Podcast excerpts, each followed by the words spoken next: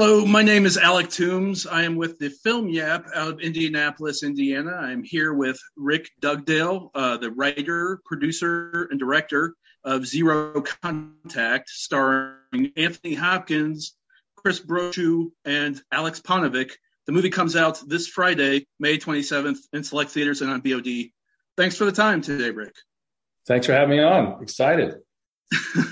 Uh, my first question for you um, Zero Contact has been referred to as the first NFT movie. Um, can you describe for folks watching or listening uh, what an NFT is, in case they don't know, and what appealed to you about distributing Zero Contact as an NFT?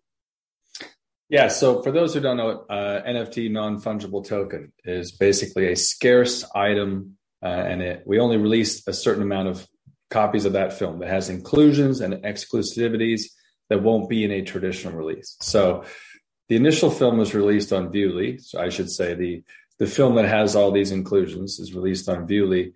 And the whole purpose of releasing as an NFT is about fan engagement and building a community and allowing us to build a world around zero contact. This is something that when you release a film traditionally, when the audience leaves the theater, you kind of lose the audience and the audience doesn't feel part of something. So building Vuele and releasing as an NFT was our idea about building a world and a community that could support a universe. And that's where we're going with the sequels with Zero Contact. Okay. Um, yeah, that does kind of lead into my next question. Um, I saw on IMDb, IMDb that you're currently filming Zero Contact, uh, the reset. Is that true? That's that's true. Zero Contact Pole to Pole is part two, and Zero Contact the Reset's part three. Sorry, my mistake. And we are we are uh, that's right. We are filming them as we speak. Did you always plan uh, the the films as a trilogy from the get go? You know, from the get go, I mean, the, the idea started that when the pandemic hit, we kind of said, well, how do you make a film if you can't be in the same room together? And we quickly came up with this concept in 10 days. We shot the film, but then you realize, wait a second, this, this story worked and we have something here. So it was kind of going through the process of filming it that we kind of knew, regardless what happens, if the pandemic goes five years, at least we know we can shoot two and three the same way. But we had hoped to maybe build out the franchise in a uh, more conventional way to make films. And so the story, though, allowed us to to build it out into what we think might be a, a whole franchise. Nice. Um, Zero Contact is your directorial debut after having had a successful producing career. Do you prefer one to the other? And did you uh, flex any markedly different creative muscles uh, directing as opposed to producing?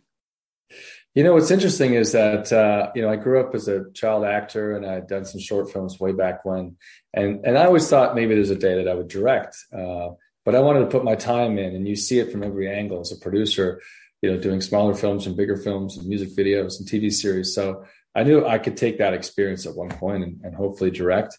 This film was not necessarily the one I set out to be the directorial debut on, but once we started putting all the pieces together and convincing the cast and crew that this wouldn't be a complete waste of their time, then we kind of looked at it that I would war room it from Los Angeles and you'd have monitors all over your office and you'd be zooming into Tokyo and to Munich and you'd be bringing all these people together remotely. And my colleague Peter Tomasi said, well, who's directing? And that's when I said, well, I, I guess I'm going to direct this. And and then I started looking at the storyline and where we're going with it. It's it's something that uh, interests me. It's something that will reveal it uh, in the sequels. There's a personal connection to it, and it just seemed like a natural fit to do it. You've done uh, three movies with Sir Ben Kingsley and two movies with Sir Anthony Hopkins. Uh, these are two of the best British actors of all time. Uh, can you describe uh, your relationship with them, and especially with Hopkins, who you worked with on Zero Contact? Yeah, you know, I like to say I only work with uh, movie stars and people that have a birthday of December 31st, which they both do. And my father's birthday was December 31st, which I always thought was unique. But uh, you know, obviously they're both legends, and they're both. I mean, they're they're yeah, sir for a reason. Uh, I think when you're working with people that scale, uh, there's a level of professionalism that everybody can learn at every second just by watching.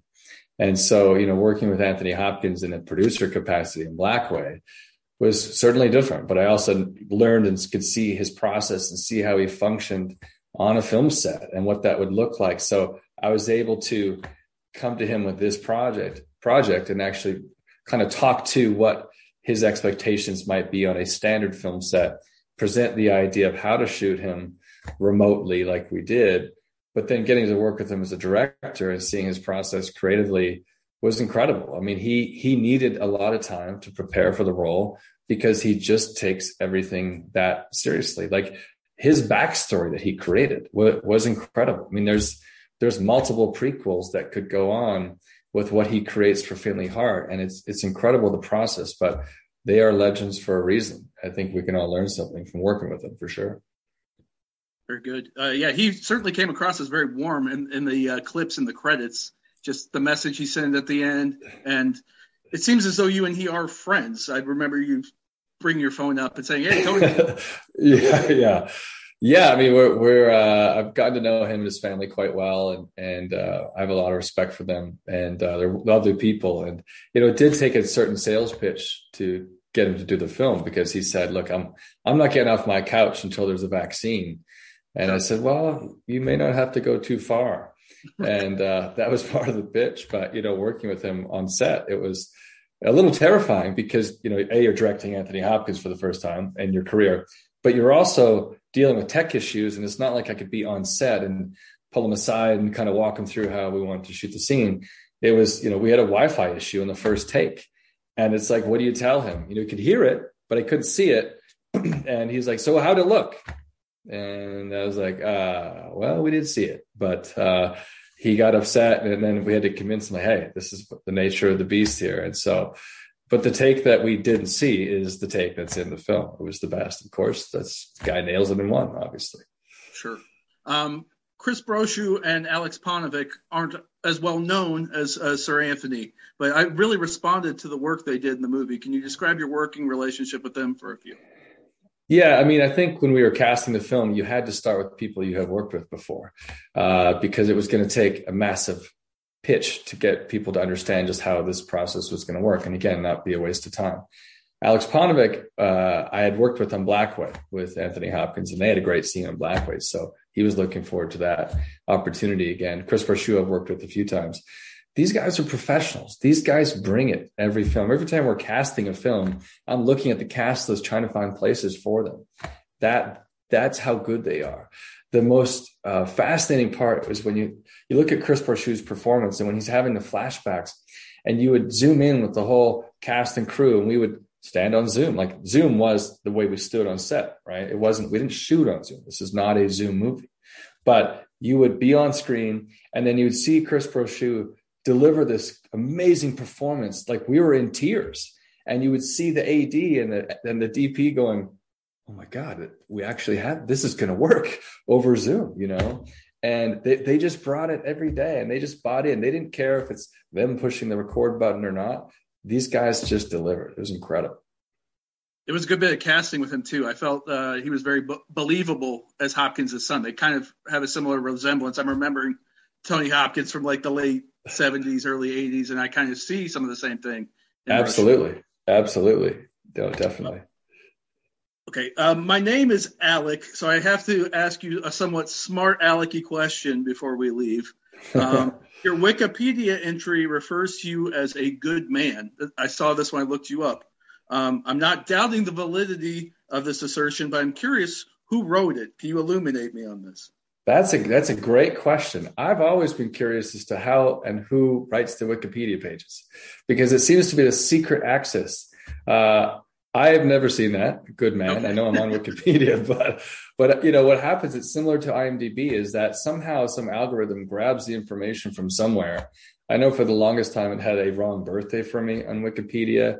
Uh, I'm actually from Canada originally, but it listed me as American. I'm dual citizen, so it doesn't matter. But there's this not quite all the information is accurate, but I'll I'll take a good man. I can. Sure. I can Apparently, whoever wrote it's a fan of yours, so that's nice. I'll take it. I appreciate that. Well, I did enjoy the film, um, and my review will be out later this week. Uh, awesome. I appreciate your time. Uh, Zero Contact will be out this Friday. Again, it stars Anthony Hopkins, Chris Brochu, and Alex Paunovic. It'll be available in select theaters and on VOD. Thanks so much for your time today, Rick. Awesome. Thanks for having me. Thank you. Bye bye.